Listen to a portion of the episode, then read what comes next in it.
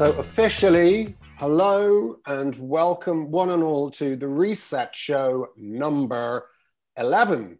Yes, it's true, number 11. This is our first episode of the year 2021. And to help us get back in the groove, we have a very special guest in Sam Knowles, who is an author, psychologist, podcaster, storyteller, data sniffer, and insight expert, all round top human being. So, Sam, thank you. Uh, welcome to the show. Thank you for joining us. We'll, we'll start the conversation in a moment. We're delighted to have you here. Thank you. Uh, thanks to, of course, as always, to my co hosts, Belinda Gannaway from Fathom XP and Katie Austin on production duties, and Emma Bridger from People Lab. I am Justin McCarran from Everyday Resilience for the record. Um, before I hand over to Emma, let me also say thank you to our live studio audience who have joined us today for the recording. Uh, we have um, a number of um, our regular special guests. We've got Debbie, it's lovely to see you. And also, I know we've been joined by um, Nadine Roth. Uh, thanks for joining us, Nadine, and uh, Jacob Guberg as well. Um, we're very pleased to have you all. Forgive me if I don't name all of you by um, by name, but uh, we have a certain number of you have been invited to come and take part in the um, show. So we're delighted to have you. Thank you. Thank you. Um, I am going to finally say, of course, the biggest thank you goes to you, our dear viewers on YouTube and listeners of the podcast. This is why we do it. We do it for you. So thank you for viewing and listening and uh, particular, particular thanks from us for some of the lovely feedback we've been receiving. So uh, we're back. Let's do this. Number 11, Emma Bridger, I'm handing over to you. Oh, thank you, Justin. And um, delighted to be back in 2021 with the first reset show of the year. Really excited about today's show loving the this idea of being a data sniffer. I'm really interested to hear about that but got some great guests lined up already. So um, really happy to be back. For those of you who are maybe new to the reset show um, just a little bit of background as to why we do this thing. Um, really this started out as a, a kind of a conversation and a chance to get together with like-minded people to sort of talk about this idea of how we can use the pandemic as an opportunity to, to do some really groundbreaking, pioneering, exciting, fantastic things in the world of work to essentially make the world of work better for the people that we work with. That's kind of the synopsis of why we're here, what we're trying to do. And we're joined every show by brilliant guests who really inspire thinking and um, you know get us to sort of view the world of work in a slightly different way. And i'm really excited um, by uh, being joined today by sam today's guest. Um, and i've just say i've just bought his book so very excited by that. So i'll hand over to b who can introduce sam and uh, yeah give sam some some airspace to tell us what what he's going to talk about today. So over to you b Thank you. So yeah, just adding us to the third of our sort of introductions, delighted to have Sam here. Um, mm. Sam and I were introduced to um, a mutual friend that um, I know through the IABC. I'm based purely on proximity. We live about 10 miles apart. So we've known each other for a few years. We've managed to do some work together um, in that time, which has been brilliant. Most recently, we've done a, a, really lovely program all about discovering and articulating organizational purpose. Um, since then, um, one thing you have to know about Sam, he makes absolutely the best coffee as well, in the very best mugs. Um, and over some of that delicious coffee, we've been talking about empathy, particularly about empathy as a route to insight. So I wanted to get Sam onto the show to explore if we could um, somehow cross this bridge. So Sam's background is, I'll get him to tell you about it, is it's very much sort of marketing comms, that, that, that sort of focus for, for insight. But I'm interested in to see if, if today we can make build some bridges between those two worlds and think about actually what does this world of data and insight storytelling bring to the world of people and culture? So i've got i'm sort of coming at this from two two areas and hopefully we'll get to look at all those questions. So there's there's always the organizational level sort of questions you know what is data and insight and how can we use the first to get to the latter and what does that mean for people and culture and then, then on a personal level as well what can we all do to be a little bit more insightful in our work and lives? So if we're super clever um, on time what gets to cover both of those areas. Um, so fingers crossed. So sam i'm going to ask you a really good question um, easy question first which is is there anything we haven't said you about you that you would like to say? And maybe that's answering this question what is a data sniffer.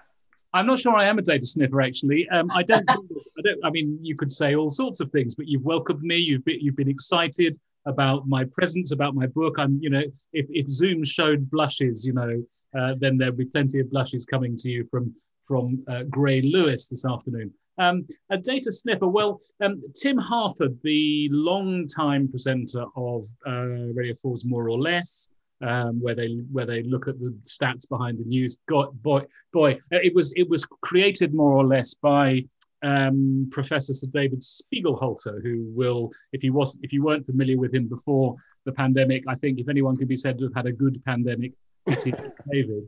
Um, but uh, Spiegelhalter was one of the people that created more or less. Tim Harford's just written this book called How to Make the World Add Up, and he has 10, 10 rules that um, people looking at data should apply. The first one is if you have an emotional reaction to a data point, you should put your screen or tablet or book down, walk around the block, and then ask yourself why you do. I think that's a good piece of advice. The second one is that you should really sniff the data. You know, is there something a bit rank? Is there something a bit uh, a bit off about this data? What can it be? And I don't necessarily mean from a technical, nor does he, from a technical perspective. You know, is this unexpected? If it's unexpected, then either it's telling us either it's telling us something really important or it's an outlier. Um, and we, one can easily get sucked down rabbit holes by outliers. So no, I don't think there's anything else to say. Fantastic, thank you. So I'm going to ask you another easy one. Um, I'd like to know what is insight. And in your book, you talk about it being genuine insight is usually an expression or manifestation of empathy. And on this show, we're, we're fascinated by empathy, but I don't want to lead lead the winners. So tell us what is insight. So for me, so I so I, I I mean, I've lurked in the, I don't know, the hinterland of um, of uh, marketing communications, corporate communications, brand communications for 32. This is my 32nd year, 31 years.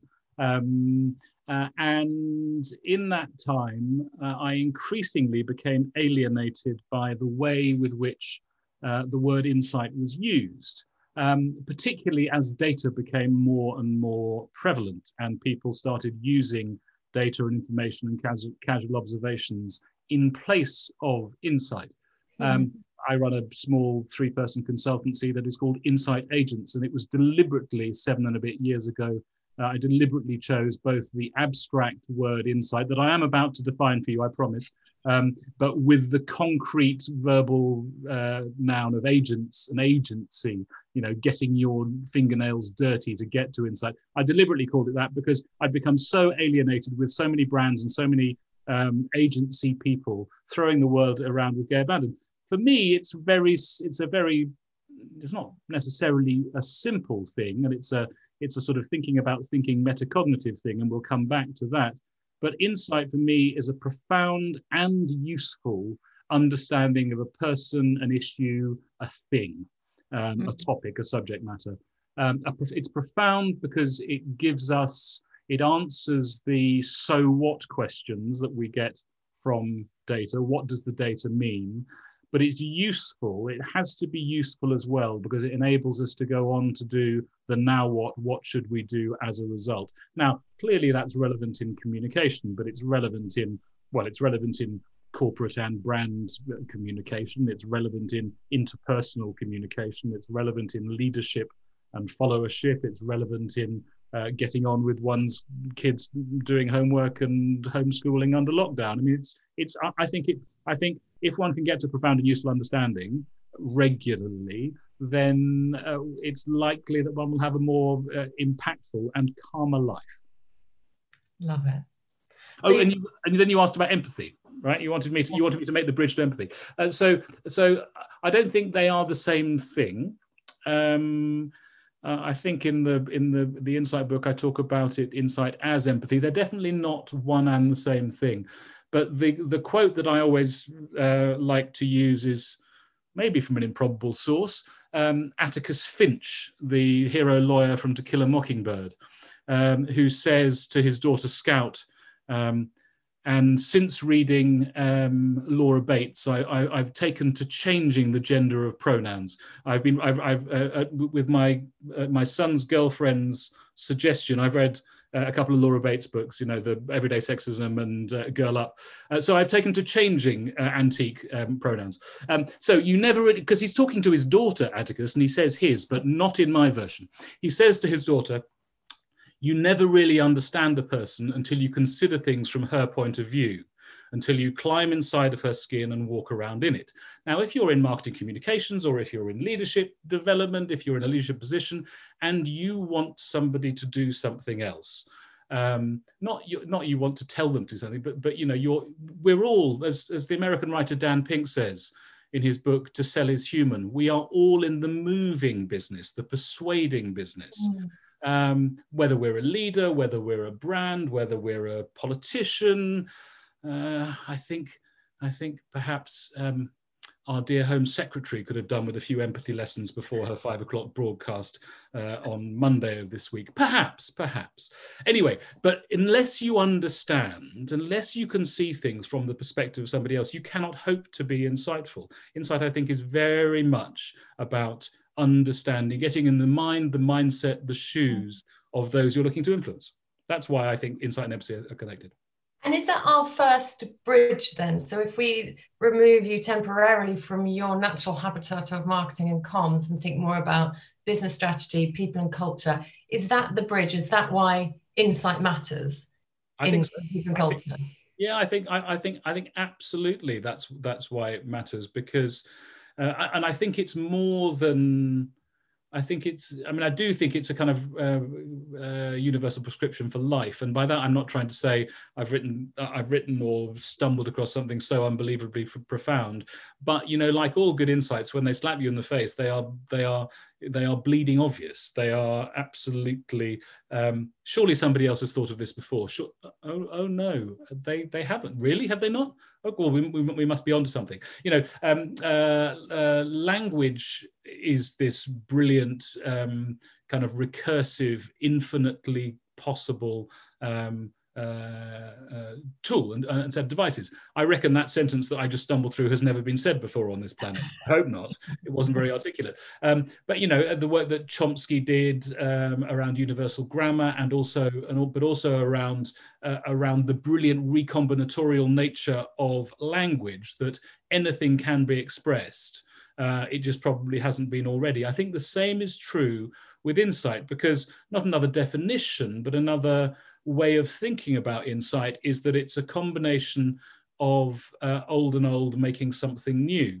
Mr. 80-20 rule, Vilfredo Pareto, the Italian philosopher, said that an idea is nothing more than a recombination of old elements. You just add old things together and you get something profoundly new. And we're brilliant at doing that. You know, we are, people say, oh, I'm not creative, I'm not insightful, I never have insights. That's one of the human superpowers um, that we are brilliant at joining old and old together and making something new. You know, look at, you know, look at, I, I heard the other day that two of the three vaccines that are now approved for use in the UK were developed uh, about a year ago um, almost without sight of, you know, on one of them on a computer model. Um, uh, that's pretty, pretty, pretty impressive. You know, it needs to go through regulation and tests and the rest and the rest of it. But we're really, really good at, um, I think, at combining old and old and making new. I think one of the reasons that people struggle to get to insight is that they don't have a framework or a way of uh, they don't they don't have a, a, way of thinking about thinking. You know, we have these brilliant supercomputers sitting between our, you know, the world's most powerful supercomputers sitting between our ears, and yet we don't really have a way of understanding how it works. You know, we we we've got some some ideas about plumbing and wiring, and we've got some ideas about modules. Um, but this supercomputer that simultaneously does bottom up and top down processing, simultaneously has um, big ideas and tiny elements of big ideas. We don't really have much way of looking inside it. Um, I am a believer in uh, the subconscious and the, and, and, the massive power of the subconscious to help us do this recombinatorial thing. Um, some people believe the mind is flat. Indeed, there's a book by a, guy called Nick Chater called The Mind is Flat, who maintains that everything happens on the surface. I'm afraid I don't agree, and I'm afraid I don't think the evidence supports him. I think that our supercomputer is constantly adding bananas to helicopters and seeing if that makes something useful. But the kind of the the conscious sphincter in our in our in our mind is kind of holding those things in because they're not they're not useful. But i think we're consciously doing that. We're co- constantly doing that. Um, i guess the trick is allowing a few more of those banana helicopters to come through Great, and we're going to come to that definitely. And I've got definitely got some questions around the framework and how you allow the brain to do that work. But I'm wondering whether um, I'll ask this question then, and then we'll hand it over to. I know Debbie's got a question in the chat, and if anybody else has got a question, do chuck it in. And obviously, Justin, Emma, um, anybody else has got a question. Um, so my question was, um, I've forgotten. Why is why is insight so difficult to get to? Is it uh, because of this difficulty of thinking about thinking, or yeah, is it, it, is, it is? It is. You, uh, you. You uh, so uh, Daniel Kahneman, the Princeton psychologist, the author of that um, very difficult, but but you know, good and correct, I think, book, Thinking Fast and Slow, System One, System Two Thinking. I'm sure you've talked about that on the, here before. Um, he's got. Here's a good quote from him. He says that uh, thinking is to humans as swimming is to cats they can do it, but they prefer not to. So I think I, I think um, I think that I mean I, I, think that's that is very true. We're we're we're not brilliant at being metacognitive. We're not. We can't. We, we because we lack the um, uh, uh, Kahneman's opposite number at Harvard, um, Steve Pinker.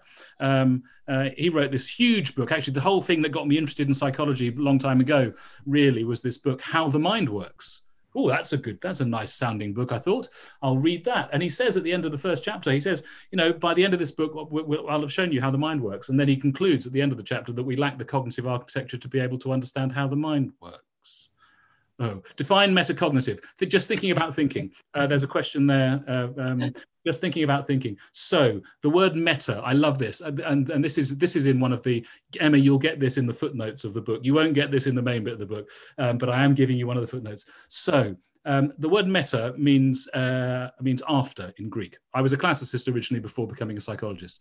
Um, Aristotle wrote uh, a book called The Physics, which was all about the body and uh, and so on. And then he wrote a book about stuff that wasn't necessarily manifested physically, but he wrote it afterwards, and it was called The Metaphysics. And ever since, um, uh, the word you know it's just a it's just a, a, just a preposition. Just means it just means thinking. Uh, yeah, metacognitive thinking about thinking. Lovely, thank you, Justin. Yes, thank you, thank you. Um, thinking. My goodness, um, Sam, what have you done? You've just like thrown a bomb and exploded my world. It's fantastic. Um, what a way, folks, to start 2021. Um, and I, I'm watching, I'm watching some of my colleagues' faces as well, partic- particularly Perry's. Has been a joy to watch. Um, I think if we just said hey Perry, should we just like hand over to you and you can just talk for the I think I think it would be that in itself. I would like to see Perry and Sam um, just sparring back and forth. That's another one for our dinner parties. Maybe we need we need that. We, anyway, I'm I'm rambling. We have a question from Debbie, and I know Nadine has already jumped in and offered some of her thoughts Nadine can't, uh, doesn't have access to audio, as I think you know today. So she will be communicating through the medium of the typed word in the chat. Um, but the question is a great one. Thanks for getting us started, uh, Debbie. So I'll, I'll, just read it out for you, Sam, in case you haven't had a chance to look at it. So some leaders tend to be very data driven. And when it comes to strategic decisions and running businesses, we all know leaders like that. But how can we help them understand and achieve empathy if this notion of standing in the shoes of uh, people is alien to them? So uh, that, uh, that is a that's a that's a brilliant question. Uh, thank you, Debbie. Uh, I like that very much. Um, I, I, think that I mean increasingly in the what are we in an democracy in when CFOs it's usually the CFO or it's very often the CFO rather than the head of people who becomes the CEO right uh, and they have been schooled in the importance of making calm rational decisions and they they always need the data and the dashboard and yet another dashboard in order to be able to justify that uh, they need to, they need to go back. They need to know, I think, a little bit more about how we make decisions. Uh, and I and I mentioned Kahneman before. Um, uh, I think you know the work that he's done around cognitive heuristics and shortcuts, the shortcuts that we make uh, in our thinking, uh, which are often mistakes. Um, they're shortcuts and they serve us okay, but they they help us make mistakes.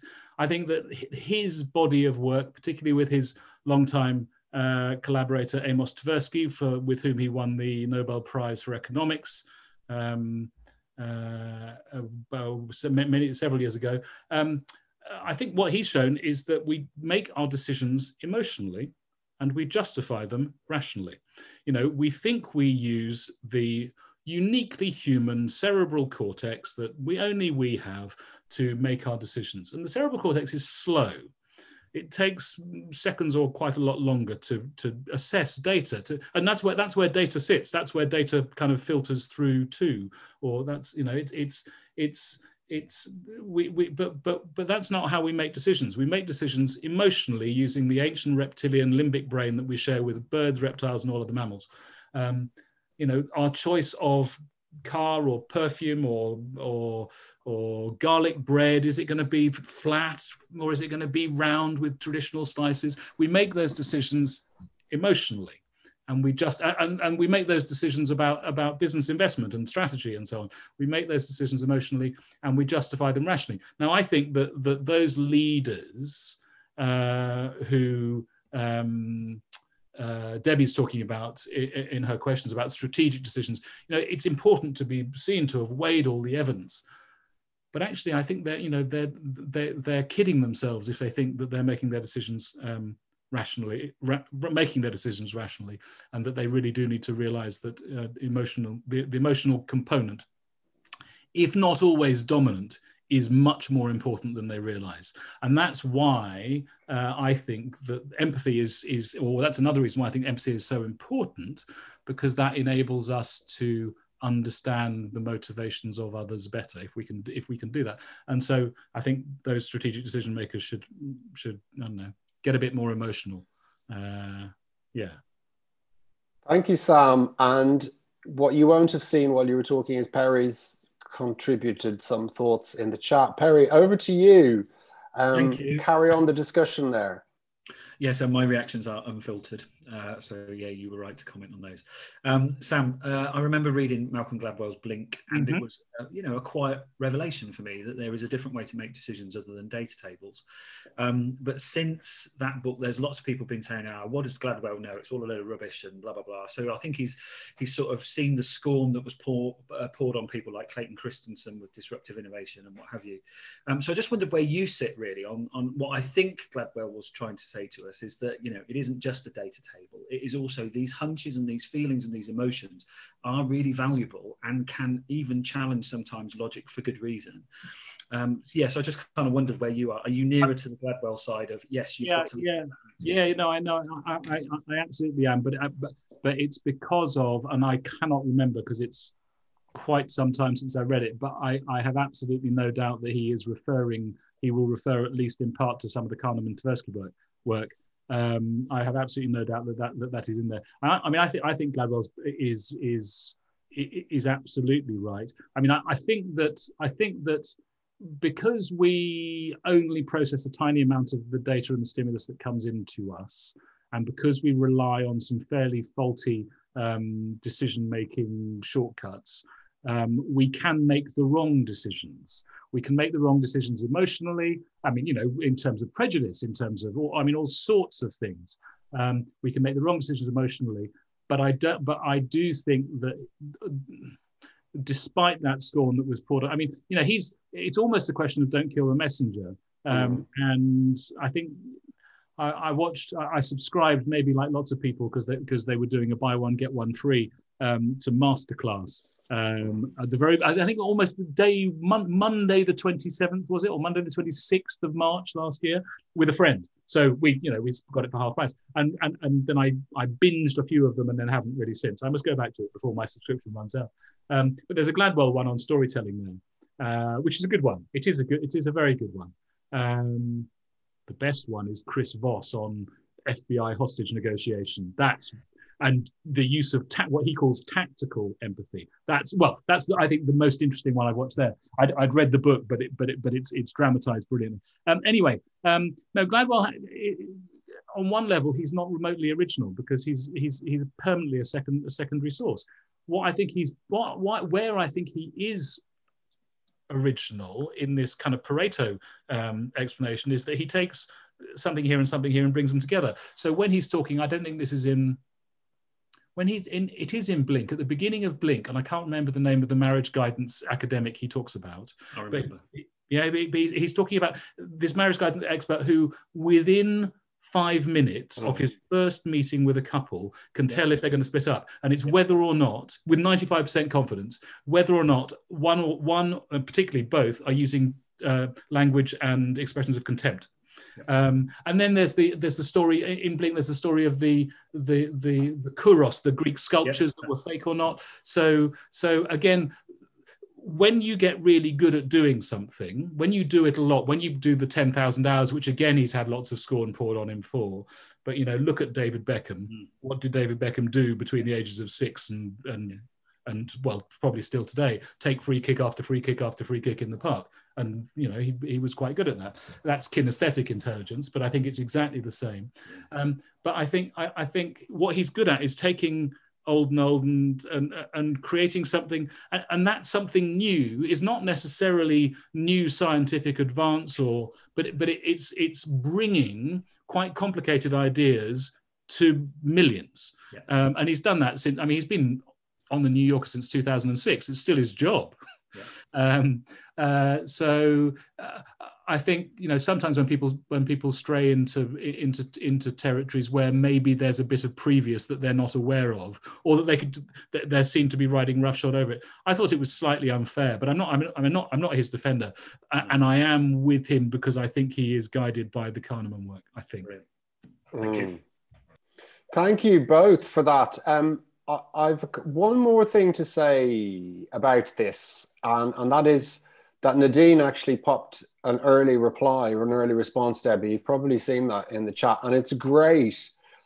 It's great. It's a great piece of uh, advice because it's super practical and it applies to everything, which is actually put that into practice yourself. So get in their shoes and go, well, what works for them is data. Well, get them some data about the importance of empathy, isn't it? It's like if that's the currency that that person values, then find a way to communicate that uh, in their in their currency. So I really like that um, advice, Nadine. That that applies to so many, to kind of every conversation, isn't it? Really is.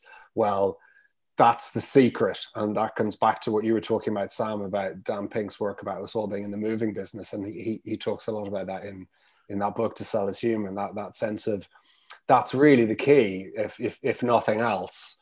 Um, and in fact, I'm just reading Getting to Yes with Yourself by William Ury. And uh, I'm having another one of those experiences that I'm sure we've all had of going, oh, this is great. This is this, this is the same theory packaged up in a different format. And I don't mean that at all pejoratively. I mean that genuinely. This is the nuts and bolts of human beings um, and how we actually communicate what works but it's packaged up this time through the lens of negotiation. Um, whereas it might be packaged up through all sorts of different lenses. So anyway, um, that's very um, current for me as well. This thinking of putting yourself in in the other person's shoes. So so thank you, Debbie, for the question. Thank you, Sam and Perry, for your input, and thank you, Nadine, for your response as well. Um, I'm sort of time master on this, so I'm going to keep the ball rolling and um, uh, resist the temptation to carry on going down that particular strand of the conversation and shift over to Emma. I'm going to bring Emma in um, on, at this point to see where you'd like to take the conversation. Over to you, Emma. No pressure. No pressure, no pressure. um, yeah, a lot that that all really resonated, and absolutely agree with you on the, the, the kind of Gladwell stuff. Um, it plays into something we talk a lot about on this show, which is um, I, I'm an, an ex-academic, and I have a a real frustration and passion for trying to bring the world of academia close to the world of applied practical business because there's so much stuff that we know to be true that seems to just completely bypass the world of business. Mm. I think it's really interesting, you know, talking about yes, absolutely the C-suite are, and many others are very data driven. Of course they are. We know they are. But actually, to your point, Sam, you know, the, the emotional piece is the fact that there's still so many outdated practices that happen despite our best efforts at going, look, this doesn't work. and that's a real frustration. There's a real paradox there. So that's just a bit of a reflection from me. For example, I always quote the the industry, the billion dollar industry of, of comp and bens and reward and bens and how the way employees often rewarded, we know just doesn't work. Anyway, that's a whole other research show. Um, what I'm really interested in, you know, I, I kind of obviously done a bit, a bit of reading around you, Sam, and you know, the, the, book I've just just downloaded that I'm desperate to read. You know, is telling stories with data, and that's really. Um, I think that's really exciting. Mm. But I feel, even as someone who's written books, although they're not fiction books, um, I love stories. I, I, we, we do a load of work around strategic narrative. I think it's quite difficult. Do you think it is? And what tips can you give us to take data and make it interesting for people and tell a story with it so people take notice of it and, and use it and do something with it? What ideas have you got for that? Uh, well, you know, once you get through the sequel, you can read the prequel because uh, my good friends uh, at Routledge in 2018 published a book called Narrative by Numbers How to Tell Powerful and Purposeful Stories with Data. And guess what the central message of that is? The central message of that is to be human and empathetic and understanding of your audience. So to, to talk human, um, to, uh, to know your audience. And you can use data to know and understand your audience, to understand who you're talking to. So if you are uh, the, the, I mean, the other hat, apart from an insi- insightful thinking I wear, um, and Perry, it would be a Boston Red Sox rather than a, a New York Yankees hat. But there we are. Uh, the other hat I wear is as a data storyteller. If you if you pin me into the corner of a bar when we're allowed back into bars, I would say I'm a data I, I am a data storyteller, or I, I, I help uh, organizations use data smarter to do two things. One is to tell better stories, and two is to innovate and to get to insights that, that, that you can unlock. Um, so, talking human, finding and using relevant data. I mean, that is a that you know that's maybe that's a kind of a, a, sort of circular statement of the obvious but finding and using genuinely relevant data i mean the example i always give is a, and you, i'm sure i can send give you a link for the show notes if you want for the podcast um, it's not hard to find is the british heart foundation i think it was 2011-12 campaign that vinnie jones fronted um, and what they wanted to do was to show uh, the world to, to, to educate people without sending them on cpr courses how they should be doing CPR. First of all, they shouldn't be trying to do mouth to mouth resuscitation because that almost always fails. So you have Vinnie Jones, this former footballer, turned East End sort of villain in Guy Ritchie B movies, um, uh, in a in a in a disused garage with some geezer who's just had a heart attack in front of you, and he says, "Don't you know? Don't kiss them on the lips. You only kiss your missus on the lips." It wasn't because he was being um, a Neanderthal sexist that he said that. He was saying that because BHF didn't want people to try and do mouth to mouth because it doesn't work. People don't know how to do it. They feel too repelled and so on. So um, but but but so it's such a memorable ad because it combines this East End hood and and his henchmen and a couple of Dobermans with the Bee Gees track "Staying Alive." Because it just so happens the planners discovered that if you push 110 to 120 beats per minute, the same as that Bee Gees track, that's what you need to do on the on the on the heart. You know, it's a great bit of data storytelling. They're finding and using truly relevant data. I mean, I think knowing your audience tailoring tailoring the story for your audience exactly as you say emma it's vital it's absolutely vital that you know who you're talking to. I mean you know it should be what you know whatever meeting you're having whatever zoom you're on whatever conference you're addressing. If you're going into a primary school and it's bring your parents to to, to work day you're not going to give them uh, necessarily uh, an enormous excel spreadsheet and, and talk them through the pivot tables. Probably not if you've got a meeting with the ch- chief finance officer, that may well be what they they they, they want and, and they expect. Um, but so finding and using relevant data, talking human, um, the curse of knowledge. So my I, I, mentioned Steve Pinker before. He wrote another really that I'm not about psychology really at all, but but about uh, he wrote a book called uh, The Sense of Style. Uh, which is the academic's guide to, to writing clearly. And Emma, you know, you're a you didn't describe yourself as a recovering academic, but I could tell that word recovering was just beneath the surface. Um, yeah, I've got the same myself. Um, uh, and um, the curse of knowledge is the the inability that many people have, particularly academics, government officials, financial advisors, um, uh, lawyers. I mean, really, you know, I'm not being rude about any of those groups. Um, scientists generally, the difficulty of uh, imagining, and this is a failure of empathy again. It all comes back to empathy. Um, the difficulty of imagining that the people that you're talking to don't know what you already know. It's really hard to, to, to, to, to do that. And this isn't about dumbing down or, or making things simplistic.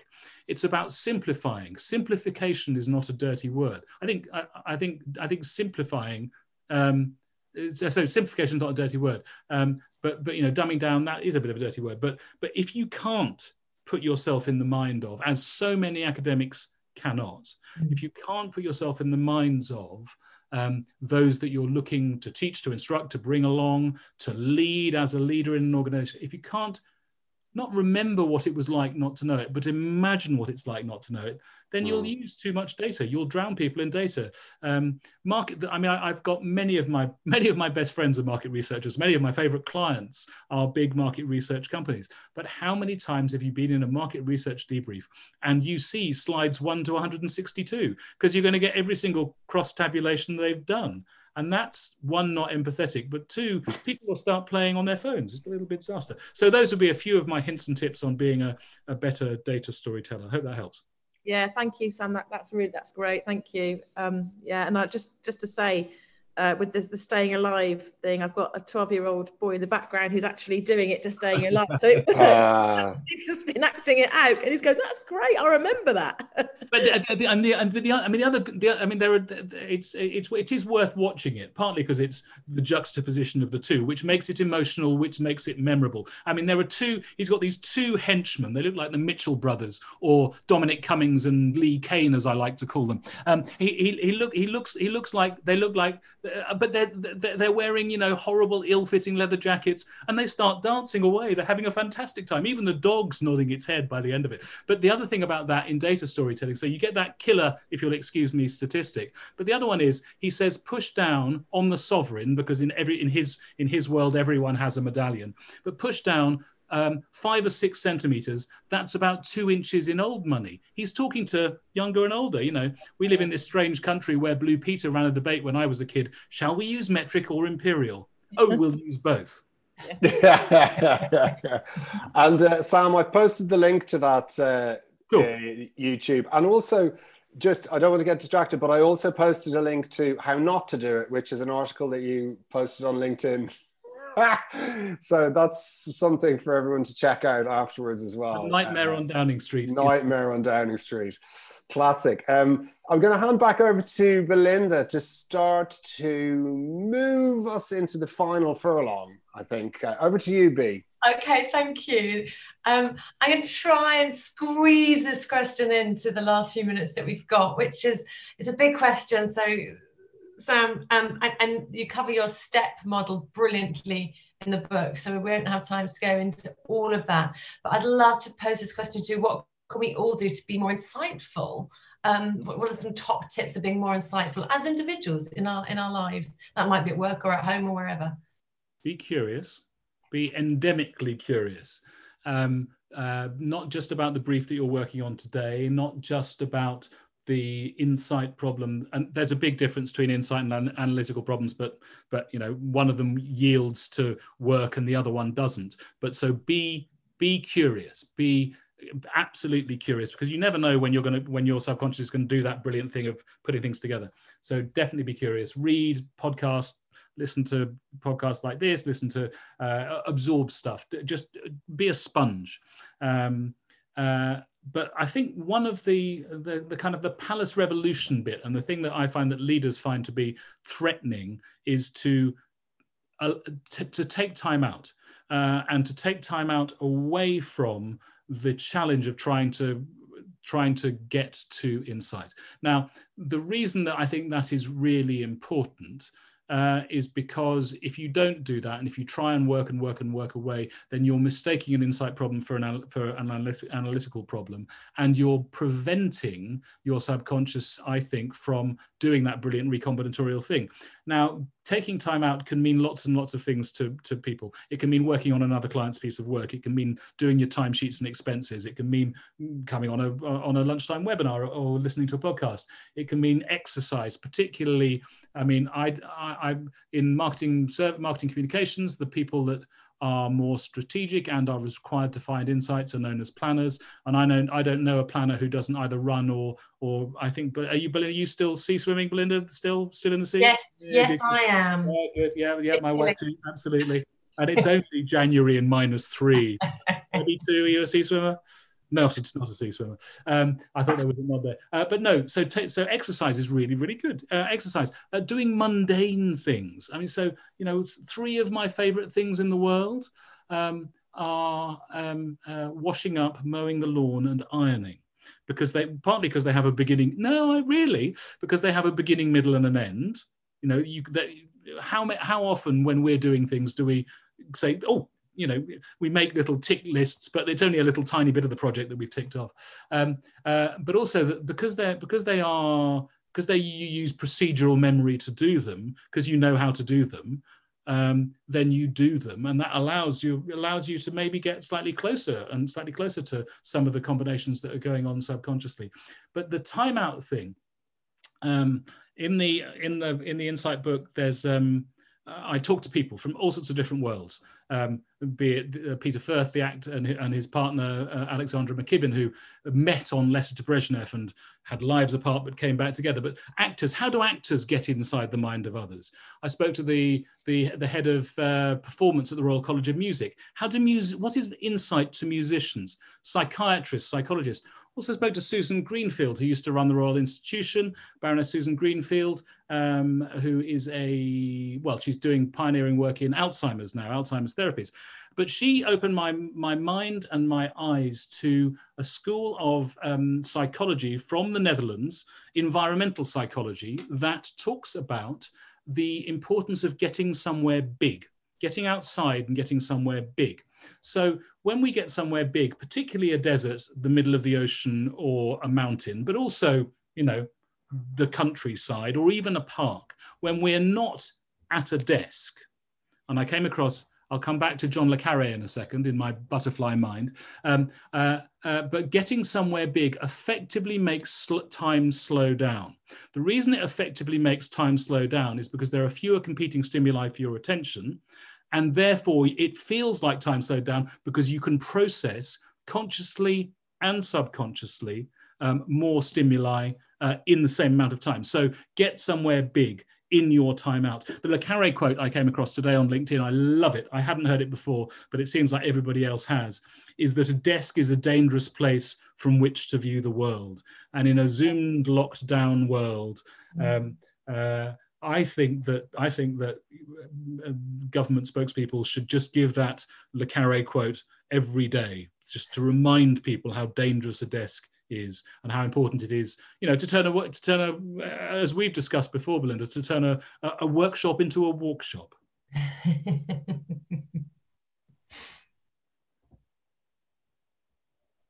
Thank you. Well, that seems to have brought us to a momentary pause. And I'm going to take advantage of that momentary pause to start to wrap up. Emma and Belinda, have you anything further to say uh, or qu further questions for Sam before I do the official wrap up of this one and plug for the next one? I, I just want to say massive thank you, Sam. Really interesting. Could listen to you for hours um, and we're I'm only down the road in Hastings, um, so it'd be great to kind of all get in a physical space when when we're allowed and uh, carry on the conversations. Fascinating stuff. So huge thank you for me coming yeah, along. Uh, great pleasure. Lovely, thank you. And um, any further reflections from our, our super guests, Debbie, Perry, uh, Nadine, and, and indeed, I'm inviting Neil, Andrea, and Jacob to contribute as well at this stage. If any of you would like to either pop a message in the chat or jump in and unmute yourselves. Perry, you're unmuted. Over to you. I am. So uh, I've often had, I wouldn't say an aversion, but I've been at war with data because it just doesn't interest me. Uh, however, art does. Uh, so I think what I've experienced today is that there is an art form to take from this, both in looking at the emotions and in also perhaps how you can use and influence people uh, to move them uh, with data. So thank you.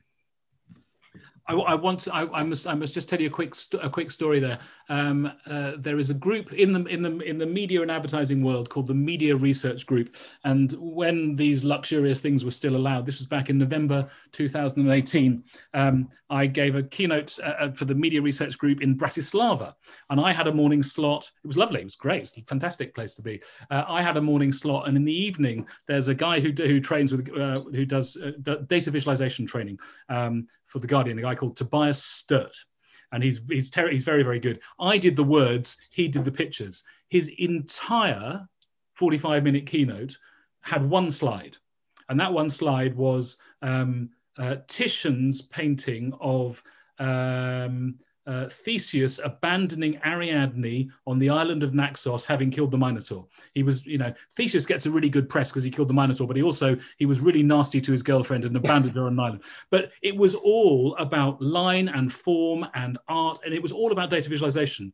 Just from that one picture about about cutting the screen, about cutting a screen in half, about the creation of infographics. So uh, I, I, I thank thank you, uh, Perry, very much for, for, the, for, for, for, that comment about this being an art, and it's absolutely about humanity. I, I could teach people about multivariate analysis of variance and t-tests.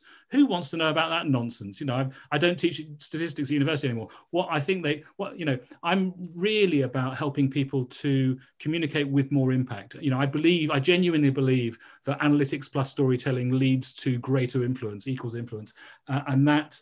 Um, often requires leaving your data at the door in the appendix hinting at it, not do, not giving endless backstory. You know, when you're watching your favorite box set and they say, oh, by the way, season four, we've got a character that we should have introduced and it was all a dream. I mean, Lost is the worst example of that in history, but but you know, Dallas, you know, all, all of the backstory is so tedious and turgid. And that's what it feels like when yet another chart comes up, yet another statistic comes up. Intrigue people enough like a fly fisher person, cast a line on the water, intrigue, say, oh i'm not sure i agree with that. Tell me more. Then you can open up the data vault of your that you've got to say well because this and this and this. But don't bore them because they will play sudoku on their phone or yahtzee. Fantastic. Um, thank you for your response to perry's provocation there and thank you for your provocation perry. And finally just from jacob uh, jacob is new to the show and I am very impressed. Jacob has just binge watched all of the previous 10 uh, episodes of the research show and uh, is delighted to have been here for his first live recording. And would also like, Sam, quick thought apart from your book, obviously. Um, what would you recommend for your, your top tips for further reading, further watching, further exploration? Katie, just to let you know, by the way, while you're thinking about that, Katie's going to go back through the show and collate all of the references to this is going to take you some time, Katie, to the many books and works of art and all of that that have been you've referred to throughout the show. So um, Jacob, what you probably don't know yet is that you will get a post-show pack, including those resources and the access to the video and the. Um, but in the meantime, Sam, top tips for further exploration. Well, you know, I've, I mean, I'm, I'm going to make I'm going to make Katie's job a little bit easier because because uh, I've got I've got a, I've got a, a, a list for sure that, that, that I that I can that, that, I can share. Most of which will will be included in that, just because they tend to be um, they tend to be things that I, I talk about often. If you're interested, I mean, if you're interested in it depends if you it depends if you're interested in in, in kind of data or insightful thinking. Um, there are there um, there there are. I, I, really recommend Tim Harford's book. I really recommend David Spiegelhalter's book from last year, The Art of Statistics. It is technical. I don't think it's going to be top of Perry's Christmas list next year. Um, uh, it, it is technical, but it's it's, it's really really really good. Um, I mean, you know, you could do you could do a, if, if if you want. I was I mentioned I was originally a classicist. Um, Aristotle wrote a very thin, very readable, particularly in translation, um, book called the Poetics, uh, which was about the three forms of art that there were in fourth century Athens, which were comedy, tragedy, and epic poetry. And that is where we get the three act structure from. That is where we get the big, the, the thesis, the, the antithesis, and the synthesis, as he called it, where we get the inciting incident that people like Robert McKee, the, the story Hollywood script uh, writer, script doctor, talks about, where we get the resolution, but not the end. You need to have a period of resolution. That's where that is, that's where that comes from.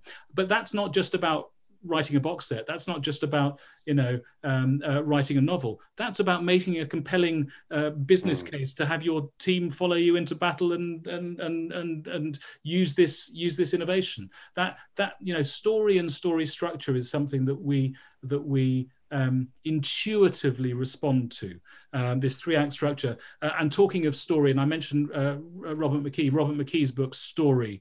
Um, it's one of the i mean when he i mean he does the courses online but three days 11 hours listening to robert mckee that was one of them that was i think the best training course i've ever been on. Uh, but his book everything he says in his three day course is distilled in his book story but not not being rude about robert not his book storynomics that was written uh, which is about applying story to business much better in the authentic where he knows stuff which is in story.